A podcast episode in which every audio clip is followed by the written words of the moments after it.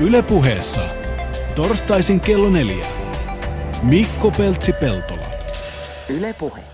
Ja hyvää päivää täällä ollaan. Hyvää torstaita. Hivenen yli neljä on kello ja paikan päällä on vieraana Jenni, Jenni Antinaho. Tervetuloa. Kiitos. Mä keksin, tai tos, mietin tuossa päivällä, että, että millä tittelillä sua kutsutaan ja keksin tämän seikkailijan, niin mennään nyt sillä. Se on hyvin korkealentoinen titteli, mutta Niin. mennään sillä. Olisiko sulla ollut parempaa? No ei juuri tähän, että sovitaan nyt alustavasti ainakin sitten tämä titteli. Hyvä. Sä oot ollut aikaisemminkin meikäläisen ohjelmissa vieraana. Erätulilla äh, ohjelmassa käytiin, mikäs kansallispuisto se nyt oli? Se oli Liesjärven Niin kansallispuisto. oli, Liesjärvellä ottamassa pikku talvireissut ja Yle puheessakin oot ollut aikaisemmin. Se taisi olla Outdoor-siskot, mistä olit alun perin. Kyllä. Miten siskojen ryhmittymä tota, voi nykyään? Sehän voi todella hyvin, että sen erätulilla ohjelman jälkeen voi sanoa, että meidän lukumäärä räjähti, mikä, mikä on ihan loistavaa. Ja, ja paljon erilaisia reissuja tehdään vuoden aikana, lyhyempiä ja pitempiä, ja aktiivisesti toimitaan. Eli idea oli alun perin se, että naiset huomasitte, että olette yksin, ei ole retkeilyseuraa ja lyöttäydyitte yhteen ja kuka tahansa saa lähteä mukaan ja sovitaan vaan joku reissu ja sitten mennään. Kyllä, juuri näin. Ja toimii edelleen hyvin. Joo. Se on loistavaa. Se oli musta alun perikin niin kuin mukava idea. Tuota, mutta sä et ole sen takia nyt tänään täällä, vaan tota, sä oot sen takia, että sulla on ensi kesänä alkamassa tämmöinen 10 viikkoa kestävä 2000 kilometrin projekti, jolla keräät rahaa. Mihin? Pohjolan luonnon hyväksi, eli luonnon suojeluun. Onko tämä ihan sun itsesi pään sisällä syntynyt juttu vai onko tässä niin kuin, mikä, mikä porukka projektissa takana? No tässä on ihan Me, Myself and I porukka mukana, eli, eli en edes muista milloin alun perin tämä idea on lähtenyt. Siitä on jo vuosia aikaa. Ja ajatus lähti itse asiassa ihan siitä, että halusin viettää pidemmän aikaa luonnossa. Ja sitten sit tuli ajatus, että haluaisin tähän jotain luonnonsuojelun hyväksi. Ja ajattelin, että mä voisin haastaa itseni tekemään jonkun pitemmän vaelluksen. Ja tämän vaelluksen myötä mä voisin haastaa ihmiset sitten lahjoittamaan rahaa luonnonsuojeluun. Mutta taustalla täytyy olla sun oma huoli luonnosta. Joo, kyllä. Itse kun liikun, voi sanoa päivittäin luonnossa, niin kyllähän se huolestuttaa, huolestuttaa aika paljon, että mihinkä, mihinkä suuntaan tämä meidän luonnon tila on menossa. Et varsinkin tätä on nyt pohtinut tässä viime aikana, kun Suomi täyttää ensi vuonna sata vuotta. Ja sitten on miettinyt, että se on tosi lyhyt aika maapallon historiassa, mutta sen sadan vuoden aikana me ihmiset ollaan tuhottu sitä luontoa aika paljon, paljon meidän ympäriltä. Ja jotenkin haluaisin, että siinä vaiheessa, kun Suomi täyttää 200 vuotta, niin, niin me edelleen saataisiin nauttia sitä luonnosta, mikä meillä tällä hetkellä ympärillä on. Toi on muuten totta. Sadassa vuodessa on pistetty aika paljon sileeksi. Kyllä, juuri näin. Ihan Suomessa, puhumattakaan sitten myös muista maista. Mm. Mitkä, mi- millaiset asiat sua eniten? Täällä pöydän tällä puolella tietysti kalamiehenä kalojen ajo sukupuuttoon on yksi semmoinen, mikä tulee ensimmäisenä mieleen, mutta onhan niitä paljon muitakin. On, joo. Varsinkin tähän aikaan vuodesta, niin mulle tulee nämä, tämä talvi on, mikä mua huolestuttaa aika paljon. Että monesti mä mietin tässä vaiheessa vuotta niitä lapsuuden talvia, kun tähän aikaan oli aika varmasti jo sitä lunta ja, ja pakkasta ja oli päässyt hiihtämään jo, jo tovinkin aikaa. Niin kyllähän ne talvet on muuttunut ja mullakaan tätä ikää nyt ei ihan hirveästi vielä ole. Että ihan parissa kymmenessä vuodessa ne talvet on muuttunut tosi paljon. Niin kyllä sitä miettii, että jos parissa kymmenessä vuodessa ne on näin paljon muuttunut vähän lumisemmaksi, sateisemmaksi, niin mitä ne on sitten seuraavan 20 vuoden tai Mm. 3-40 vuoden jälkeen. Niin tämä on lähestymässä semmoista brittiläistä talvea, mikä ei ole hirveän, hirveän, hirveän miellyttävää, että Ei, on niska- harmaata ja tulee vettä rajusti. Joo, niskakarvat nousee pystyyn pelkästä ajatuksestakin. Niin, niin. Ja se on jännä, siis kesällähän tätä ilmastonmuutosta ei niinkään huomaa, koska kesäänhän me ei olla koskaan tyytyväisiä. Niin. Jos on helteinen kesä, niin on ollut liian kuuma ja jos on ollut sateinen kesä, niin on ollut, ollut tyypillinen suomalainen kesä ja kaikki pakenee itsaan lämpimään. Mutta sen talven mm. tavallaan ne, ketkä siitä tykkää, joita ei ole koko kansa, niin ne huomaa sen juurikin se, että se ei ole enää talvi, vaan se on jotain muuta. Kyllä, sitä lunta joutuu lähteä hakemaan koko ajan pohjoisempaa ja pohjoisempaa. Mm. Jos jotkut eliölajit levittäytyy ilmaston lä- lämmetessä kohti pohjoista, niin, niin tekee ihminenkin, kun se haluaa vielä, haluaa vielä kylmää talvea. Niin, no hiihtäjät kohta kansottaa tuon pohjoisen kokonaan. Mutta mä muistan, että sä oot joskus sanonut, että sä tykkäät nimenomaan talvivaelluksista, niin nyt sä oot lähdössä kesällä. Miksi näin? No se johtuu varmaan ihan siitä, että tämä ensimmäinen mahdollisuus tuli kesällä. Eli opiskelen tällä hetkellä eräoppaaksi, joka on kahden vuoden koulutus, ja kesälle täytyy keksiä jotain tekemistä. Ja sitten ajattelin että menetkö projektia. Hesen kassalle vai lähdetkö vaeltamaan ja teet tällaisen projektin? No suurin piirtein näin. Jotenkin tämä projekti sitten houkutti vähän enemmän. Joo.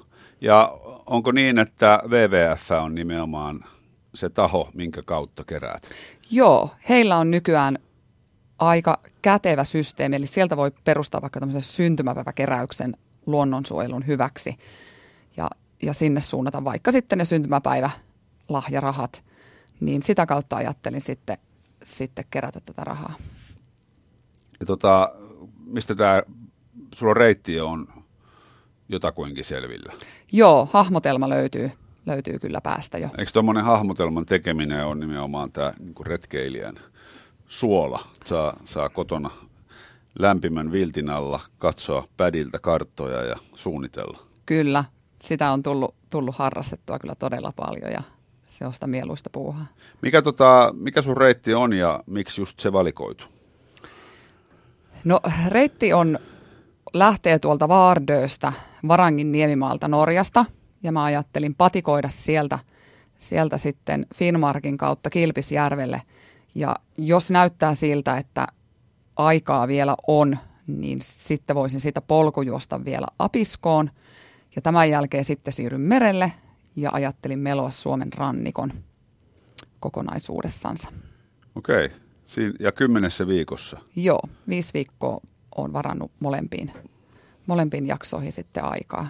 Tämä on sen lisäksi, että tämä on pitkä yksinäinen vaellus, niin tämä on myös äh, velkoinen fyysinen liikuntasuoritus. Kyllähän se on ja, ja tosiaan itseni halusin haastaa tällä liikuntasuorituksella, mutta kumminkin sillä tavalla, että se ei ole niin liian liian haastava.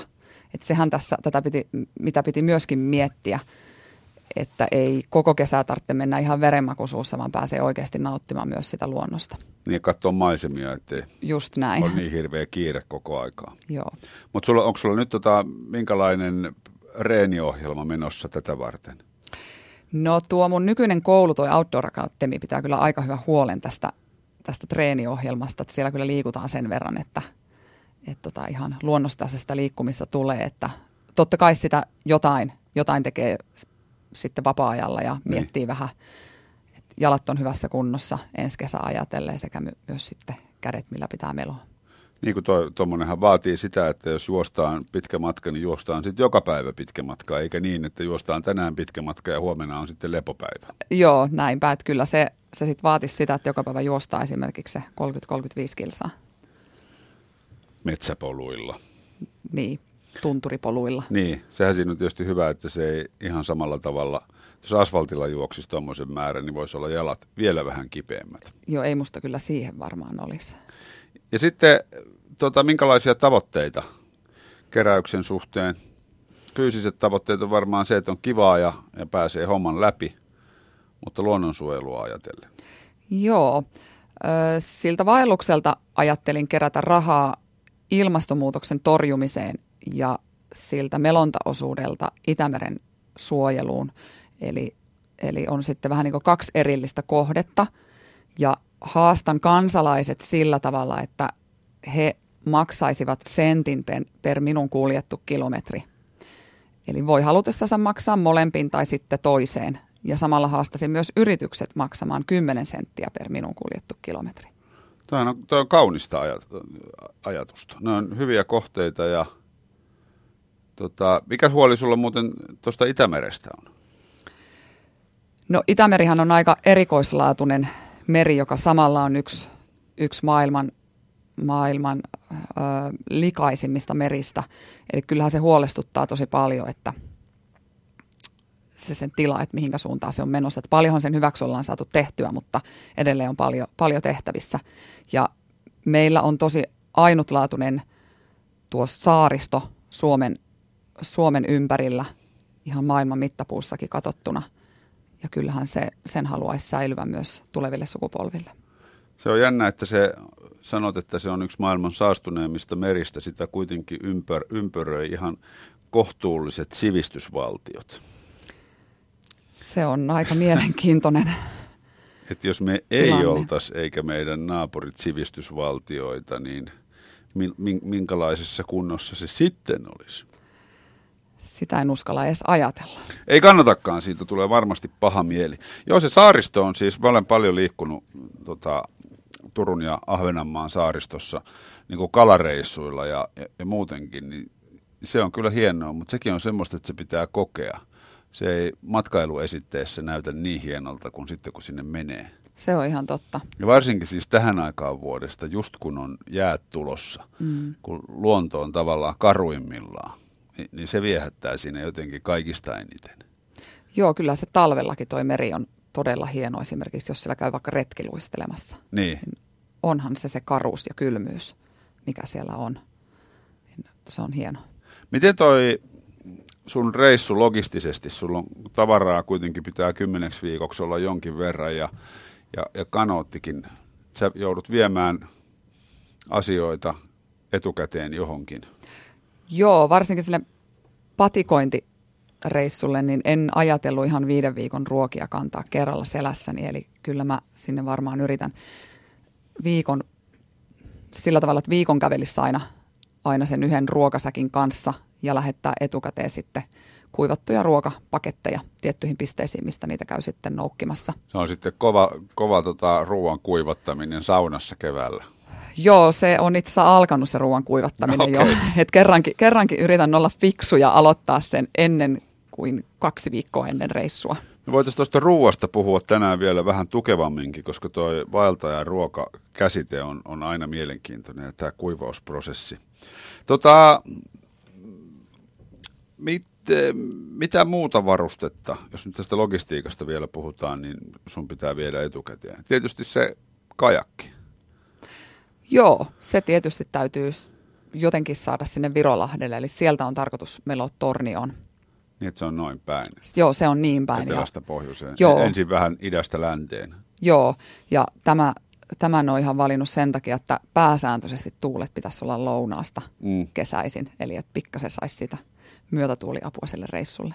Ja sitten tietysti sunhan tarvii valjastaa, kato paikallisia melontaseuroja mukaan. Tätä olen ajatellut, että tiedoksi vaan sinne kaikille paikallisille melontaseuroille, mm. että yhteyttä otan varmaan jossain vaiheessa. Ja ehkäpä sellaisiin henkilöihin, jotka on aikaisemmin tuon melonnan tehnyt. Toihan on, on ihan semmoinen kulttireitti. Joo, heitä olen myös tässä tutkinut viime aikoina ja lueskellut blogeja ja varmasti jossain vaiheessa tulee kysymyksiä mieleen, jota heille mieluusti sitten esitän. Niin. Mikä on semmoinen tuolla reitillä, millaiset osat, mitkä sinua eniten arveluttaa? Yksi eniten arveluttavista asioista on varmaan tuon Helsingin edusta. Jotenkin tuntuu, mä en koskaan melonut siitä sillä tavalla ihan niistä laivaväylistä lävitte. Et se on kyllä siellä viikinlainien ja siljalainien keskellä, niin se, se vähän mietityttää. Ja toinen osa on sitten tuosta, kun lähdetään oikeastaan Keski-Pohjanmaalta ylöspäin, missä tulee Lohtajan rannikot ja nämä, niin siellähän ei juurikaan saaria enää ole, eli se on täysin avoinna Ruotsiin saakka. Joo, sitten niin, kun iskee sopiva puhuri, niin... Joo, sielläkö yksin melot sopivassa puhurissa, niin kyllä se saattaa vähän niin, jännittää. Niin. Se Helsingin edusta kannattaa muuten ehkä meloa yöllä. Sitä mä itse miettinyt. Se, se, on, se on makea silloin, kun tota, mä muutaman, muutaman kerran ollut kesäyönä melomassa Helsingin edustalla nimenomaan hämärään aikaan tietenkin siinä pitää huolehtia siitä, että sä, sulla on itselläsi valot ja heijastimet, mutta et se, että kun kaupunki näyttäytyy niin kuin hämärällä ja kaupungin valot näkyy, niin se on, se on jotenkin taianomainen. Joo, täytyypä laittaa mieleen tuo. Paitsi, idea. että, ja sitten katsoa vähän noita laiva-aikatauluja, että milloin se viikkari suhaa yli. Joo, tarkoitus ei ole kyllä samaan aikaan yrittää osua sille laivaväylälle sen viikkarin kanssa. niistähän lähtee ihan mielenkiintoiset peräaallot myös. Että, tota, Joo, ja ne ei välttämättä ole ihan sellaista niin selkeää aaltoa, mitä sieltä lähtee, että mm. aikamoista ristiaallokkoa varmasti.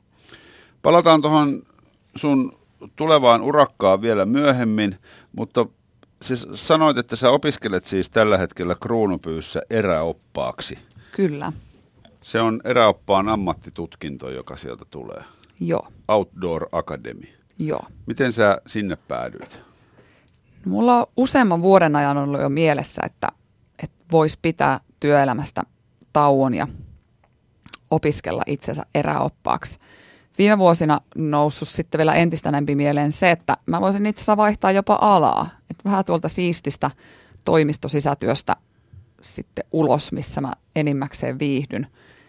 Ja mä olin itse asiassa reilu pari vuotta sitten aika pitkään sairaslomalla mun leikatun olkapääni vuoksi ja satui sitten löy- löytämään tämän Outdoor Academyin markkinointivideon tuolta YouTubesta ja täytyy sanoa, että mä olin myyty heti kerralla. Se oli oikeastaan sillä selvää, että tonne, tonne mä lähden vielä opiskelemaan. Ja siellä nyt tosiaan ensimmäistä vuotta sitten opiskelen. Toihan on aika tuommoinen perinteisiltä kuulostava, että olen retkeillyt koko ikäni ja kyllästyin toimistohommiin ja lähdin opiskelemaan sitä, mitä eniten rakastan. Aika paljon semmoisia nykypäivänä on. Joo.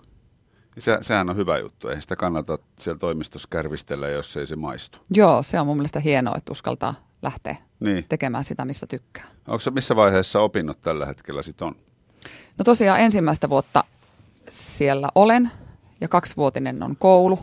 Eli kohta on yksi neljäsosa suoritettuna. Ja tota, minkälaiset on eräoppaat, eräoppaalla tällä hetkellä työllistymisnäkymät? No kyllähän ne Suomessa aika haastavat on. Ö, ala on toki hyvin kasvava, että voi sanoa, että yrittäjille on, on kyllä ihan varmasti töitä ja vielä semmoisille yrittäjille, kenellä on joku uusi, uusi liikeidea. Outdoor Academy kouluhan on ruotsinkielinen ja me valmistutaan sieltä tittelillä Nordisk Friluftsguide eli tämmöiseksi pohjoismaiseksi eräoppaaksi, jolla on sitten kokemusta pohjoismaisella tasolla. Ja meiltä itse asiassa työllistyy todella, todella paljon, paljon sitten valmistuneita tonne varsinkin Ruotsiin töihin. Eli Ruotsissa ja Norjassa osataan arvostaa, arvostaa kyllä tota meidän koulua. Ja onko lajit sitten myös vähän niin kuin sinne Norjaan päin kallellaan? Se, se on vähän korkeampi maa kuin Suomi. Joo, lajit on myös sit vähän ehkä erilaiset kuin mitä näissä muissa Suomen eräopaskouluissa. Eli, eli paljon on kiipeilyä, melontaa ja vapaa-laskua. Ja meillähän sitten valitaan ihan pääainekin siellä, että suuntaudutaan joko kiipeilyyn tai melontaan ja toisena vuonna sitten suoritetaan tämmöinen kuuden viikon erikoistumisjakso. Esimerkiksi Melo, Melomaan ollaan lähdössä sitten Lofoteille. Kuulostaa aika tylsältä. Joo. Tota toi, mutta Kruunupio on siis Pohjo, Pohjanmaalla. Joo, se on siellä ihan Siis- ruotsinkielisellä alueella. Niin ruotsinkielisenä kyllä, mutta myös niin tasaisella alueella kuin voi vaan olla. Siis jo sieltä ei kyllä pahemmin mäkiä löydy. Niin, että se on sitten Norjassa käytävä aika tiheää. Joo, kyllähän me aika, aika paljon Ruotsissa ja Norjassa reissataan, että, että tota, mikä on ihan hyvä, että kesäajatellen tulee sitä mäkitreeniä. Mä nimittäin tuossa pongasin ehkä paikallisen korkeimman mäen ja sekin sattuu olemaan rautatien ylitse menevä silta. että siellä on hyvä sitten mäkitreeniä käydä Niin, tekemässä. sitten ihan vielä vapaa-lasku ammattilaiseksi ei ihan joo. tulla sillä. Mitä tota, minkä tyyppisiä nämä reissut, tota, opiskelureissut teillä on, jos Norjaa esimerkiksi lähdetään? No nyt ollaan esimerkiksi lähdössä kevät-talvella viideksi viikkoa Ruotsin tuntureille, eli tuonne Tärnäpyyn Kepnekaisen suuntaan. Ja oikeastaan viisi viikkoa me lasketaan ja sitten tehdään muutama, muutama pitempi vaellus ahkioiden kanssa. Paljon myös lumi, lumivyörytietoutta ja, ja muuta tämmöisiin turvallisuusasioihin liittyviä, liittyviä seikkoja sitten käydään siellä lävitse. Se on hienoa muuten, kun lumiasiantuntija tutkii, tutkii tätä lunta, Joo, kun kartoitetaan mahdollisia vyöryjä. joo. Se on kyllä, ootan sitä itse tosi paljon. Se on oikein semmoista propellipäätiedettä, kun tehdään lapiolla reikää ja sitten aletaan katsoa niitä lumen syitä ja Kyllä. tiheyttä ja mitä kaikkea siitä nyt katsotaankaan. Kyllä, joo. Onko toi sitten tommonen ikään kuin vaativampi eräopaskoulutus kuin, kuin nämä muut? Tietysti mietitään, mikä on vaativampi. Meiltä ainakin vaaditaan todella paljon tuolla koulussa, mikä on, mikä on tosi hyvä. Ja totta kai kahdessa vuodessa niin väkistenkin siinä, siinä oppii enempi kuin vuodessa, mitä nämä muut Mm. suomalaiset eräopaskoulut on. Ja kyllä meillä on tosi intensiivisiä nuo opetusjaksot ja, ja se, mitä niin kuin tähän mennessä on ollut ja mitä on huomannut esimerkiksi meidän melontaosuudella, mikä nyt oli syksyllä, että henkilöt, ketkä ei juuri koskaan ollut istunut kajakissa, niin viikon opetusjakson jälkeen he melovat tuolla 14 metriä sekunnissa olevassa tuulessa ja aallokossa. Niin kyllähän se kertoo aika paljon siitä opetuksen tasosta, että, että tota, miten viikossa saadaan, saadaan vasta-alkajat tälle tasolle. Niin, kyllä. Joo, se kuulostaa siltä, että on, on täytynyt olla aika tehokas opetus. Tämä on aika iso vastuu siis eräoppaalla, kun viedään asiakkaita joskus äärioloissakin luontoon. Joo, se on kyllä myös alkanut, alkanut tässä itselle hahmottumaan aika hyvin syksyn aikana, että, että kuinka iso vastuu oikeasti sillä eräoppalla on siinä vaiheessa varsinkin, kun ollaan, ollaan niillä alueilla, missä ei enää, enää sitten soiteta esimerkiksi 112 noin vain, jos jotain tapahtuu. Niin, pitää soittaa johonkin muualle. Oliko sulla miten tuo ruotsin kieli? No, Nyt alkoi hymyilyttää. joo. Kyllähän senkin tietenkin fiksu ihminen nopeasti oppii, jos ei se ollut siis hanskassa. Eihän se nyt kyllä ihan vettä valaen tuossa kouluun mennessä tullut, että, että ymmär, ymmärrän kyllä ihan hyvistä ruotsia. Nyt tuosta pikkuhiljaa alkanut puhumaankin, jopa jo sillä tavalla, että muutkin ymmärtää sitä, mitä mä puhun. Sekin on aika tärkeää siinä. Mutta tota, pahoittelen, mä en muistanut kysyä, oltaisiin me voitu tämä toki tietysti ruotsiksi tehdä tämä lähetys. Että. Ei kiitos. Tota, mun ruotsin, ruotsinkieliset opiskelukaverit kyllä olivat vähän pettyneitä siitä, kun sanoin, että on suomeksi, koska he ei ymmärrä nyt yhtään mitään tästä. Niin, Mutta meillä siis ei tuolla koulussa se kieli ole, ole niinku se kynnyskysymys sinne pääsemiseksi. Et, et osa sitten opetuksesta käydään englanniksi siltä osin, mitä, mitä me suomenkieliset ei ymmärretä. niin ja siis se, tuossahan on ihan sama, että oletko se lähtenyt joka tapauksessa siihen kouluun äh, oppiaksesi paljon uutta, niin kyllä kai siinä nyt yksi kielikin menee. Kyllä, joo, ja se oli itse asiassa myös se yksi syy, minkä takia mä hain tuonne kouluun, koska mä halusin oppia sen ruotsin kielen. Ja tuolla se kahdessa vuodessa tulee ihan väkistenkin, vaikkei haluaisi. Niin, niin. Plus sitten että sen jälkeen työllistymismahdollisuudet, kun on länsinaapuri kokonaan huomattavasti paremmin käytössä.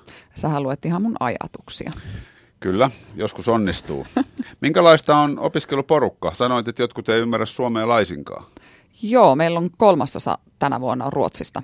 Niin, niin että se on ihan, ne on ihan ru- oikeita ruotsalaisia. Joo, ja sitten on niitä suomenruotsalaisia myös, kenen suomen kieli on aika heikko. Joo. Että heidänkin kanssa sitten joko puhutaan ruotsia tai englantia. Voisi kuvitella, että että tuossa eräoppaan ammatissa niin yhä enemmän ja enemmän asiakkaat puhuu myös jotain muuta kieltä kuin suomea.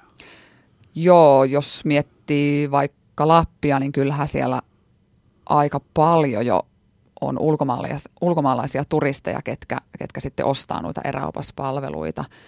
Että kyllähän siellä, siellä englanti ja muutkin kielet Mm. painottuu aika paljon. Että aika harvoin on, tota, tai en mä ainakaan hirveän usein törmännyt, että, että tarvitsisi suomalaisen eräoppaan palveluita niin kuin yksityishenkilönä muuten kuin työkuvioissa. Että kyllähän ne on sitten firmoja tai jotain yhteisöjä, jotka niitä käyttää. Joo, onneksi sekin on, on muuttumassa pikkuhiljaa Suomessa. Et suomalainen retkeilijähän on ennen tätä päivää ollut tosiaan aika pitkälle semmoinen itsenäinen retkeilijä, joka ei todellakaan mistään palveluista maksa, mutta, Mhm. mutta kyllä, kyllä enempi ja enempi suomalainenkin on valmis niistä maksamaan, varsinkin niistä vähän vaativimmista reissuista sitten, mihinkä ei sitten välttämättä se oma kokemus riitä. Niin ja sehän on, sehän on hyvä, koska tämähän tämä vanha, vanha sananlasku, että kalastuspiireistä tullut, että oppaan kanssa onnistut aina. Palkkaat henkilön, jo- jolle se paikka, mihin itse on menossa, on, tuntee kuin omat taskunsa ja on kokenut kaikessa siinä, mitä tavallaan eteen voi tulla, ja itse ei. Niin, ja onhan se todella helppo, että sittenhän sun ei tarvitse kulkea perässä. Niin, mutta sitten tietysti sen paketinkin pitää olla helposti saavutettavissa, että sille yksityishenkilölle on, on se opaspalvelu räätälöity niin, että se nyt ei omaisuutta, että kuka tahansa periaatteessa pystyy sen ostamaan. Mm, ettei, tar- ettei tarvitse olla Bjorn Walrus ostaakseen opaspalveluita. No joo, joo, se on ihan totta, että, että, että ei ainakaan tämmöiset ihan perusretket sitten liikaa saa maksaa. Toki niin. sitten jos lähdetään tonne Grönlannin ylityksellä ja tämmöisiin, niin no ne on, sitten, ne on, ne on vähän asia siellä, siellä maksaa sitten joo. kaikki muutenkin jo Kyllä, tonnikaupalla. Mutta jos puhutaan vaikka, että haluaisin lähteä tutustumaan Nuuksioon.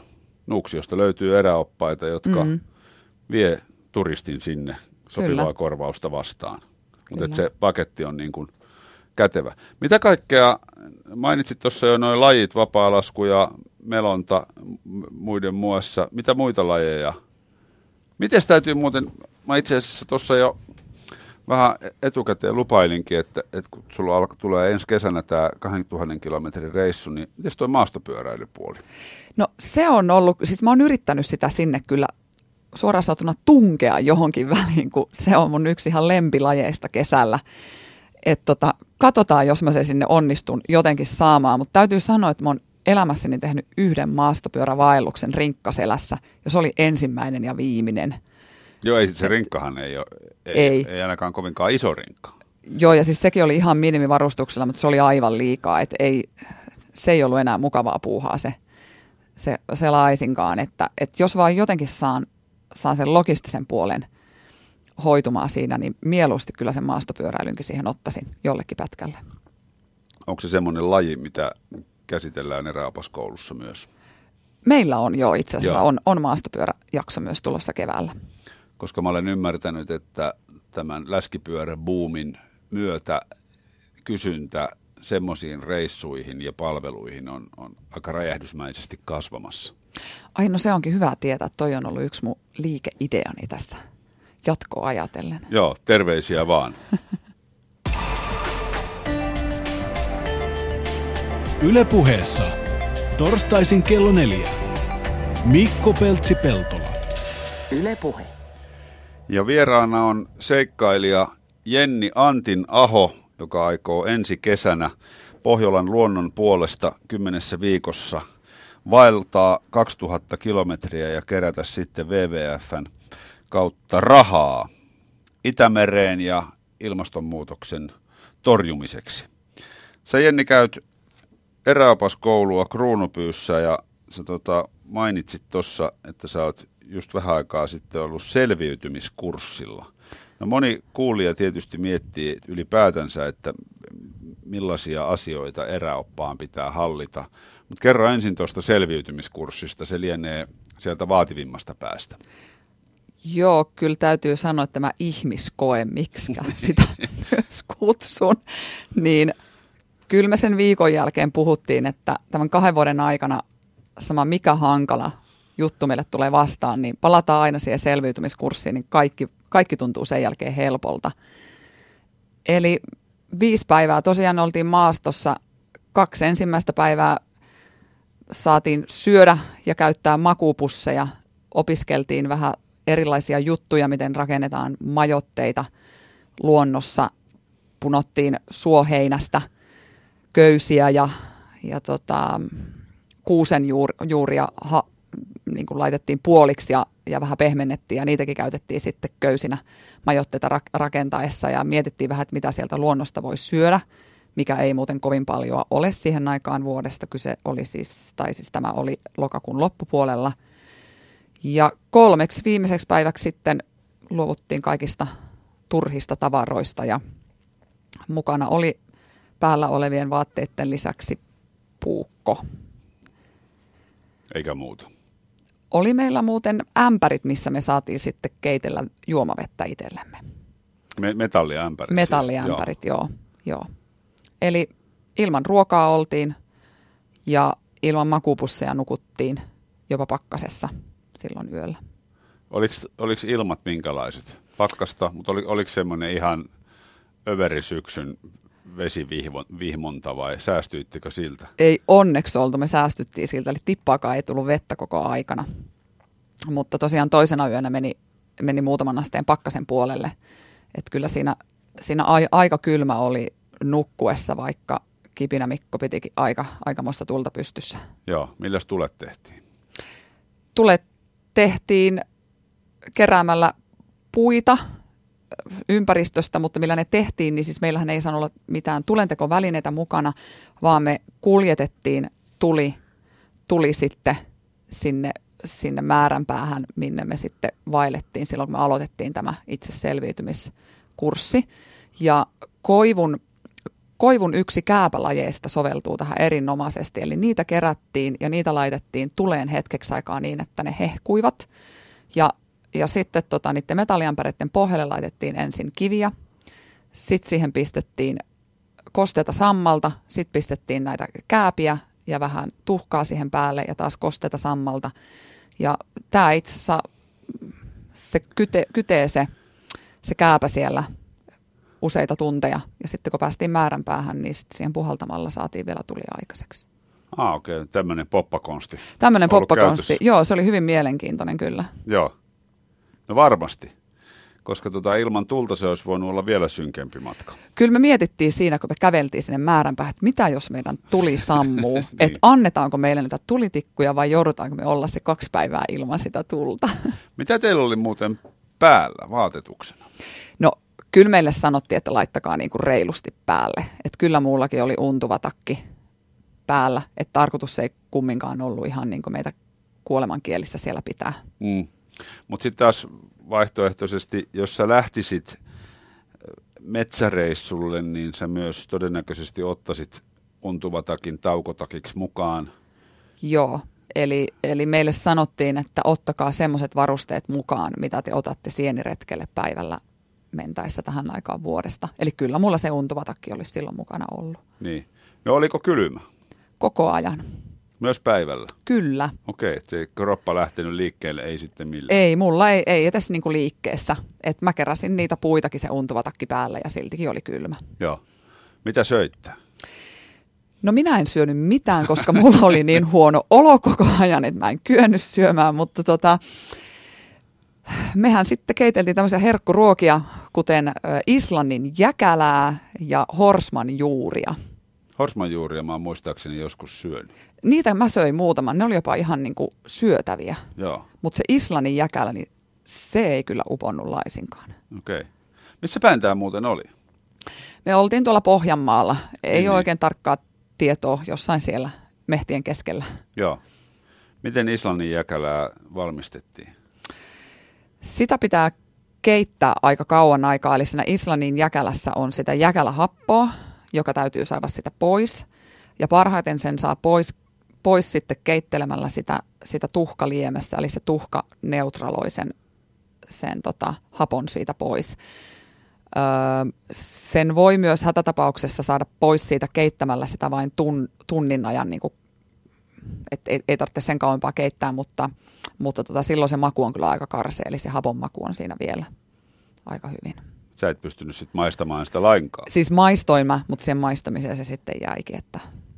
Noihän on siis, mä oon joskus käynyt tuota ton eräopas Anton Kallandin kanssa tutustumasta tähän villiruokaan ja kaivettiin kaiken näköisiä juuria ja, ja oksia ja kasveja ja syötiin niitä.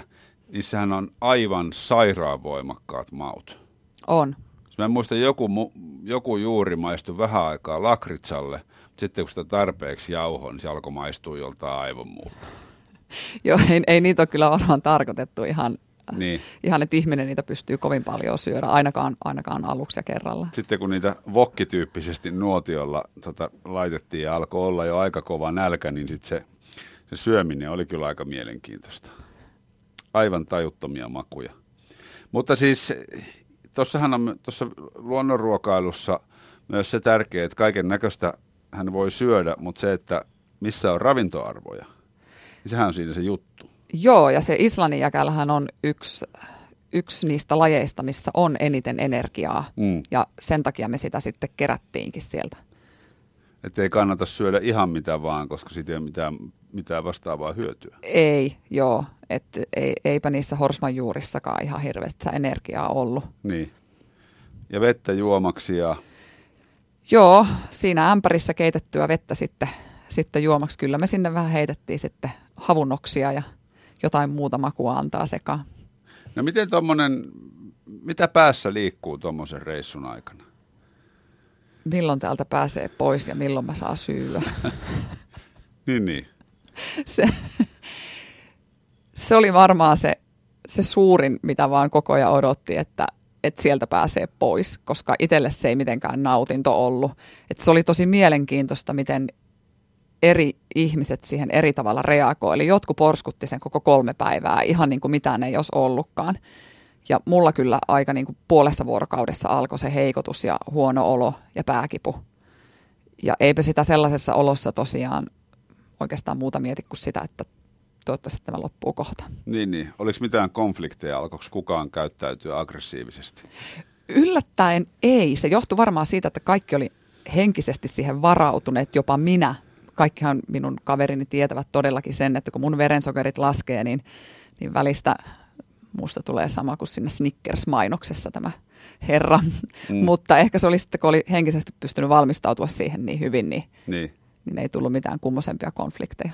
Miten opettajat, vai olitte sitten ihan oppilaat keskenään siellä? Joo, me oltiin keskenään. Niillä oli leiri aina siellä järven toisella puolella, missä ne sitten piti varmaan ihan hirveät ruokapidot ja sitten ne kävi aina – aina meidän leirissä on välillä pyörähtämässä ja aamuisin oli aika hieno, kun ne tuli sinne leiriin ja sitten ne katsoi ja kysyi, että no ootteko te jo nukkuneet ja ootteko syöneet?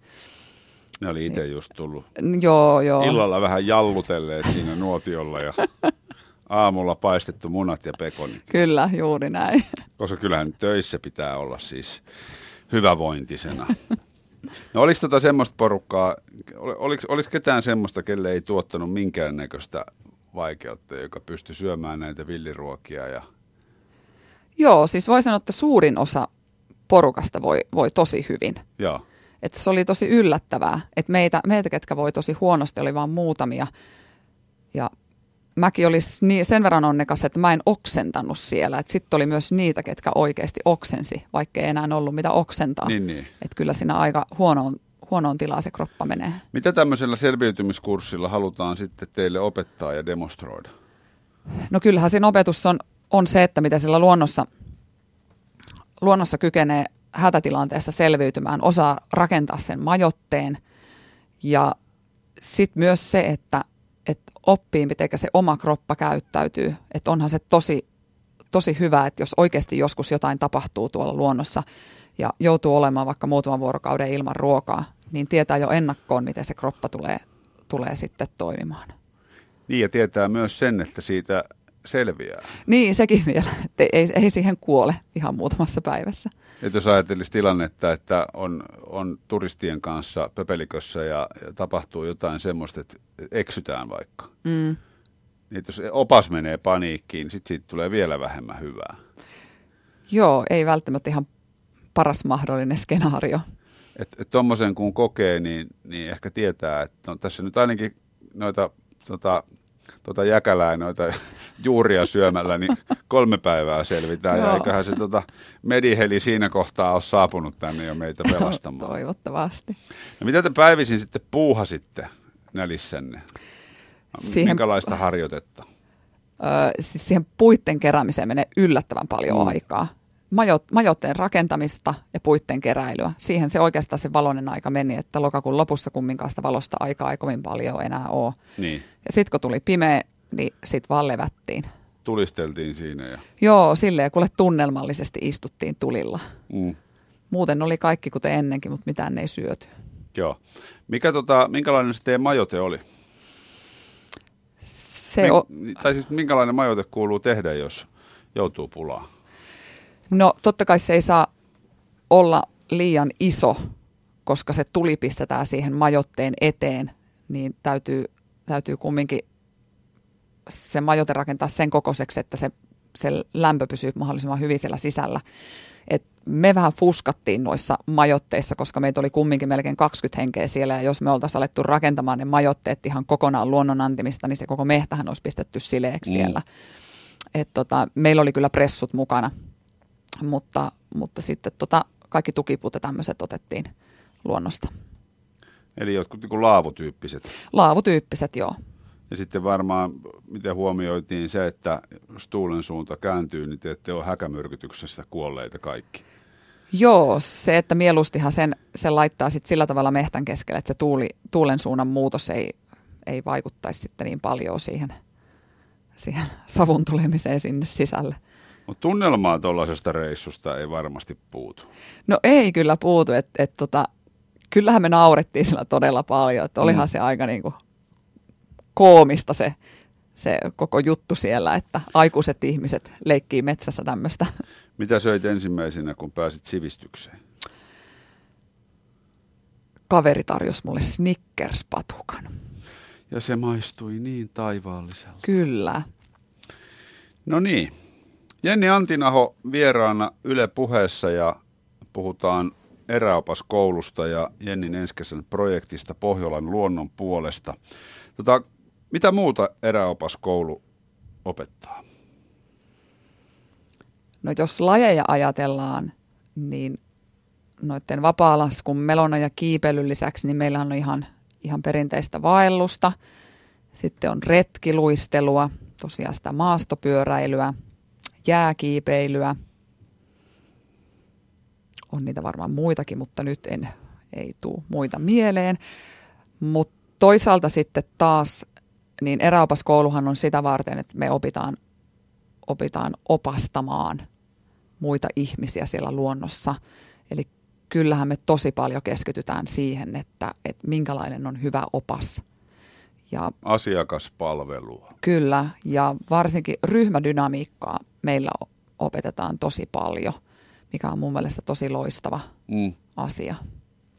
Et sitten kun viedään ryhmäturisteja tai ketä nyt viedäänkään luontoon, niin opas on siellä se johtaja, joka varmistaa, että reissu tulee turvallisesti tehtyä. Juurikin näin. Ja varmaan, miten tämä kaikki liiketoiminta, firman perustamisasiat ja tämmöinen opaskoulussa? Kyllähän siihenkin sitä oppia, oppia saadaan tosiaan kun nyt ekaa vuotta ja se tulee vasta tokana vuonna, niin... Niin, niin en... mutta noihän on vahvasti paino, painottuneita eräoppaat, että et opetetaan myös perustamaan oma firma. Että on, on. On joo. valmiudet siihen. Joo, kyllä, mutta en tiedä, sitäkin taitaa meillä opettaa ruotsiksi, että paljonko siitä päähän jää sitten. Joo, kyllä siihen on. Se on ensi syksynä vasta, niin ehtii hyvin, Joo, hyvin harjoitella. Tota, palataan sitten tuohon sun ensi kesän projektiin. Missä vaiheessa nyt kun on tota, joulukuu tässä käsillä, niin, niin missä vaiheessa sun projekti nyt menee?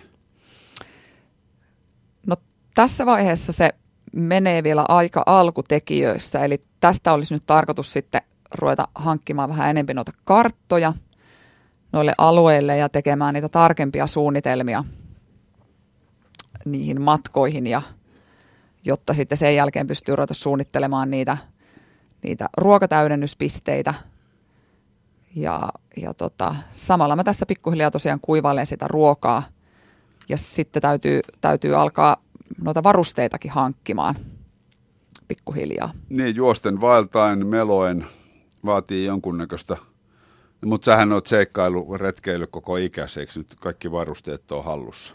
No kyllä periaatteessa kaikki varusteet on hallussa, mutta nyt tarvitsee sanoa, että kun lähtee noin pitkälle vaellukselle, että mä en halua kantaa kovin raskasta rinkkaa selässä. Että nyt mennään kyllä gramman viilauksella. Niin, niin. että... Nyt tarvitaan hiilikuitua. Ky- just sitä, että kyllähän tässä on nyt tuolta markkinoilta kaivettu kaikki niin kuin maho- mahdollisimman kevyet varusteet. Ja, ja niitä olisi tässä nyt sitten tarkoitus päästä hankkimaan. Joo. Eli sä, sulla on nyt tämmöinen niin yhteistyökumppaneiden haku käynnissä. No kyllä, se alkaa tässä myös sitten seuraavaksi. Joo.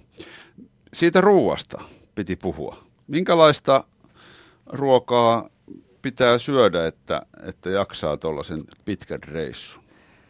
No mun kohdalla se on ainakin mahdollisimman energiapitosta. Mun, mun energiankulutus on jossain ihan älyttömissä lukemissa silloin, kun mä liikun.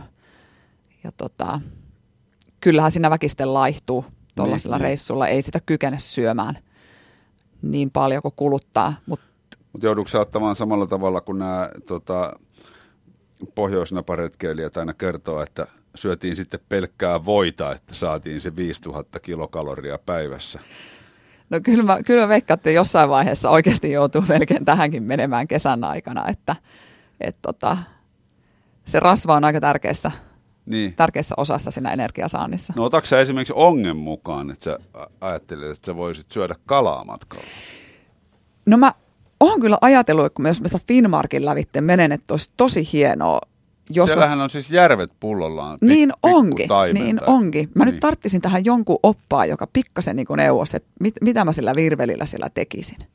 Tai ehkä lähtisi, jos siellä on järviä, niin ihan onkin laite, se ei paina paljon Haa, mitään. okei, no sit tarvitsee semmoinen varmaan kyllä Sitten jotain mukaan. toukkia tai jotain syöttejä. Joo, koska, Koska olisi se aika virveli hienoa. taas sit, mä, var- mä meinaan, että virveli taas sit painaa. Ahaa, okei. Ja vapa painaa. Paitsi että ei nekään nyt hirveän paine, ei nyt onkin vapa, kun se on jotain semmoista materiaalia, mikä on vähän kalliimpaa, niin ei paina paljon. Joo, hiilikuitua. Niin, Joo, tai jotain vastaavaa. Joo kyllä mä oon sitä miettinyt, että, että olisi se aika hienoa, kun saisi sieltä Koska silloin se kalahan olisi, olisi niin kuin kyllä rasvainen kala, niin tekisi varmaan ihan hyvää. Joo, ihan totta. Mitä, mitä kaikkea asioita sä kuivaat? Mä kuivaan aika pitkälti pelkästään kasviksia, tuoreita kasviksia, koska niistä saa tosi hyvin makua siihen ruokaan. Niin. Ja sitten siihen lisäksi riisiä, pastaa ja perunaa. Ja aika paljon mä käytän, käytän vaikka soijarouhetta tai sitten tämmöistä hernepohjaisia rouheita, joista tulee sitten se proteiini siihen, siihen ruokaan. Onko sulla kuivurit vai vedäksä saunan lauteilla? Kuivurilla kuivaan. Ja M- Minkälainen prosessi se on? No ensin ne kasvikset pilkotaan ja sitten ne höyrytetään melkein kypsäksi ja sitten tosiaan vaan heitetään sinne kuivuriin ja, ja sen jälkeen sitten säilytään ilmatiiviisti. Eli tarvitaan niin kuin vakuumikone myös. Ei kyllä mä ihan minigrippusseja tai sitten ihan jotain.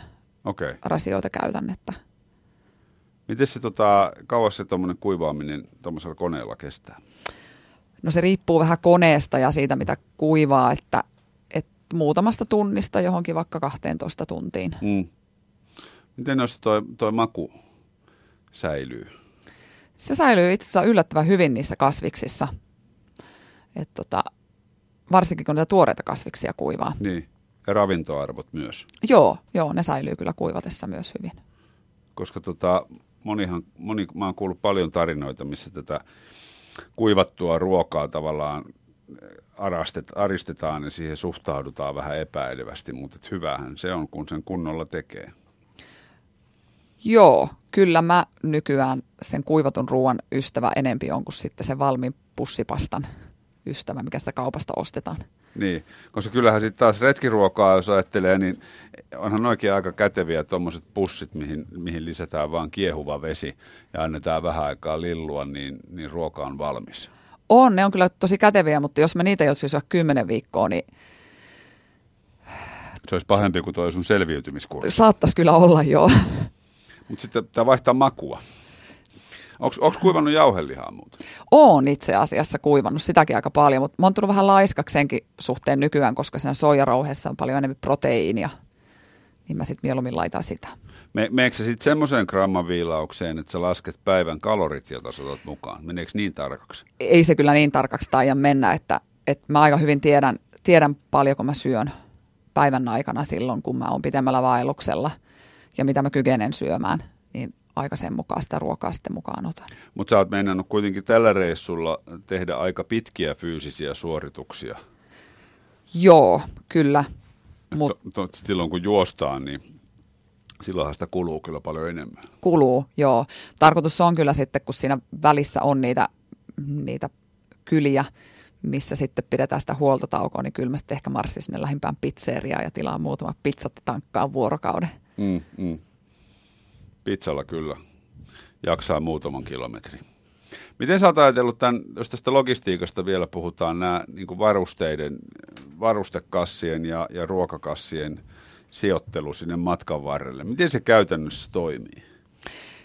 No mä en ole sitä vielä kerennyt tosiaan tässä vaiheessa tarkemmin miettiä, mutta mä vähän ajattelin, että otan yhteyttä paikallisen postitoimistoon ja sanon, että olen tämmöisen paketin lähettämässä sinne ja voisivatko he ystävällisesti säilyttää sitä siellä sen aikaa, kun tulen. Niin, eli sä lähetät sinne itsellesi paketin ja käyt Kyllä, noutamassa joo. sen sitten. Se on vähän niin kuin viikon välein sitten, kun joulu olisi. Joo. Toi, toi, toi mua aina mietityttää tämä logistinen puoli, että kun ihmiset tekee semmoisia, että ne matkustaa johonkin ja valtaa sieltä pitkän matkan, että et, et sitten kun kerrotaan, että siellä oli sitten varustekassi oli siellä, jotkuthan tekee niin, että ne vie itse. Mm. Autolla tavallaan vie sen reitin lähelle jonnekin, esimerkiksi just tämmöisiin kyliin tai, tai paikkoihin sitten. Mä kuullut jopa, että jotkut on piilottanut näitä varustekasseja vesitiiviisiin säkkeihin jonnekin erilaista vaatetusta ja, ja näin poispäin. Kyllä niitä varmaan aikamoisia keinoja löytyy. Niin. Tota, minkälaisella vaatetuksella Jenni Antinaho lähtee 2000 kilometrin reittiä taivaltamaan? No kyllä sekin on aika minimivaatetuksella. Mitäs siellä, kun mä yksin liikun erämaassa, niin sama se miltä sitä haisee, vaikka sitä pitää viisi viikkoa samoja vaatteita päällä. Niin. Et... Mutta tavallaan se, se vaatteiden materiaali ja määrä. No kyllähän se on päiväksi yksi vaatekerta ja, ja yöksi sitten toinen vaatekerta. Ja kyllä mä merinovillaa suosin aika paljon. Se tuntuu päällä mukavalta sekä lämpimällä että kylmällä ja, ja se ei tosiaan alla niin paljon haisemaan sitten kun nuo keinokuitumateriaalit. Merinovilla on kyllä kaikkien laiskojen ihmisten pelastus, kun ei tarvitse kalsareita vaihtaa ihan joka päivä, eikä edes joka toinen päivä. Eikä välttämättä joka kolmaskaan päivä. Neljäntenä päivänä sitten ehkä, että kyllä niitä pari joo, joo. vaihto saattaa olla ja nehän siellä Norjan vuoristoilmassa tuulessa mukavasti tuulettuu. Kyllä. Tuommoinen voi olla henkisesti aika, aika hieno reissu. Kyllä mä uskon kanssa, että siinä kymmenen viikon aikana todennäköisesti tulen käymään lävitse koko tunneskaalan, mitä ihmisen päänupista vaan voi löytyä. Ja ootan sitä kyllä aika, niin. aika mielenkiinnolla. Ja sitten kelle sä ilmoitat sun reitis, reitistön näin niin turvallisuusasioita ajatellen? No en ole vielä miettinyt, mutta olisikohan se sitten oma äiti. Niin. Onko tota, miten tuo yhteydenpito ylipäätänsä? Tuut varmaan kulkemaan semmoisilla alueilla, missä ei puhelin kuulu. Joo, kyllä mulle lähtee sinne hätällä heti sit mukaan, Joo. yksin liikun. Eli mistä voi sitten ilmoittaa, että kaikki on ok tai jos ei ole ok. Niin, ja ensiapupakkausta mukaan. Ja... Joo. Vitsi toi kyllä kuulostaa hienolta, hienolta reissulta. Täytyy toivoa, että siitä tulee tätä onnistunut. Sähän on siis pyytänyt kollegaani Kimmo Ohtosta ja meikäläistä ikään kuin matkasi suojelijoiksi ja tuossa vielä juuri ruokalassa tavattiin Kimmo ja varmistettiin, että molemmat ovat suostuvaisia. Joo, tämä on ihan loistavaa. On se ilman muuta siis, mua etenkin viehättää tässä, tässä nimenomaan tämä itsensä haastaminen ja tämä vahva luonnossa liikkuminen ja sitten se, että, että kerätään hyvin myös meille rakkaisiin asioihin rahaa Itämereen ja ilmastonmuutoksen torjumiseen. Tämähän on tämmöistä, tämmöisillä yksinäisillä seikkailijoilla tämmöistä mielipidevaikuttamista ja, ja, ja kansalais, kansalaisten mielipiteisiin yritetään vaikuttaa ja sitä kautta kerätä rahaa. Miten sä luulet, että tiedotusvälineet ja ylipäätänsä niin kuin media lähtee mukaan uutisoimaan tämmöisestä reissusta? No totta kai mä toivoisin, että, että lähtisi, koska sitä, sitä enempi mä saan markkinoitua tätä reissua, sitä enemmän mä saan ehkä kerättyä sitä rahaa sinne luonnonsuojeluun. Että, ja ehkä mun ajatus siitä, että mä kuvin ja tunnelmin tuon tätä meidän Pohjolan luontoa lähemmäs ihan meitä kaikkia suomalaisia, niin mun mielestä tämä on hyvä idea ja mä toivoisin, että tämä olisi niin, muidenkin niin. mielestä hyvä kyllä, idea. Kyllä. Sosiaalinen media on sitten kesällä valjastettu. Ja... Kyllä, Milloin on muuten tota, on lähtö vai onko sekin vielä, vielä, tiedätkö jo päivän, milloin otat yht, lähdet Norjaan? Se on vielä vähän avoinna, mutta kyllä se on tuolla toukokuun loppupuolella heti siinä, kun koulu loppuu, niin silloin on tarkoitus kyllä Niin, siinähän siis, sehän on kymmenen viikkoa, niin siinähän menee kesä, heinä ja vähän elokuutakin. Joo, että elokuun puolessa välissä alkaa koulu, että siihen mennessä pitäisi olla sitten takaisin. Joo. Tämä on kyllä tota, kaiken kaikkiaan mahtava, mahtava projekti. Sulla menee, miten tota toi eräopaskoulu suhtautuu tällaiseen? Saatko lisäpisteitä opintoihin? No en tiedä, en ole itse keskustellut tästä aiheesta vielä. Musta tuntuu, että siellä ei edes oikein kukaan vielä tiedä tästä hirveästi. Eikä ne tiedä tämän ohjelman ulostulonkaan kautta, kun ne puhuu kaikki ruotsia. Se on totta. Ellei tätä sitten joku käännä heille. Mutta eikö nyt tämmöisestä, tämmöisestä tota, opiskelijan itse tekemästä tempauksesta, niin jotain lisäpointseja kyllä niin kuin ehdottomasti tarvitsisi saada. Saattaa siitä ehkä saada, mutta hyväksi luettua minähän en halua mitään, koska tämä on semmoinen koulu, missä haluaa olla mahdollisimman paljon mukana. Niin, se on eli, aika erikoista. Ja haluaisi ehkä jopa harkita, että jos jäisi luokalle, niin saisi olla enemmän. Joo, itse asiassa yksi tuttavani tuossa juuri sitä Facebookissa pari viikkoa sitten ehdotteli, että mitä jos jäisit luokalle. Ja mä sanoin, että en ole muuten tämmöistä miettinytkään, että tämä on loistava idea. Siinä olisi niin kuin lisää. No mitäs nyt, nyt tota, lähestyy pimein vuoden aika ja, ja tota, kaikki valittaa, että pitäisi pitäisi päästä etelän lämpöön, niin minkälaisia reissuja tässä talvella sulla on tulossa? No nyt mä oon lähdössä ensi viikoksi koulun kanssa avaamaan laskettelukautta tuonne Rukalle viikoksi. Ja meillä on kahden ja puolen viikon joululoma ja mitäpäs sitä muuta tekisi, kun lähtisi sitten kiskomaan ahkiota tuonne pohjoiseen. Eli perinteinen kaamosvaellus on sitten tiedossa tuolla Kaldoaivin erämaassa tänä vuonna. Ja keväällä keväällä vietän sitten enempi tai vähempi 2-3 kuukautta tuolla tuntureilla hiihdellen. No niin, eli sivistyksestä kaukana koko Kyllä. talvi. Kiitoksia Jenni Antiaho, kun kävit kylässä ja menestystä projektiin. Eiköhän me tuossa keväällä oteta pieni seuranta, miten sun projekti etenee. Kyllä, kiitoksia paljon. Ylepuheessa torstaisin kello neljä. Mikko Peltsi-Peltola. Ylepuhe.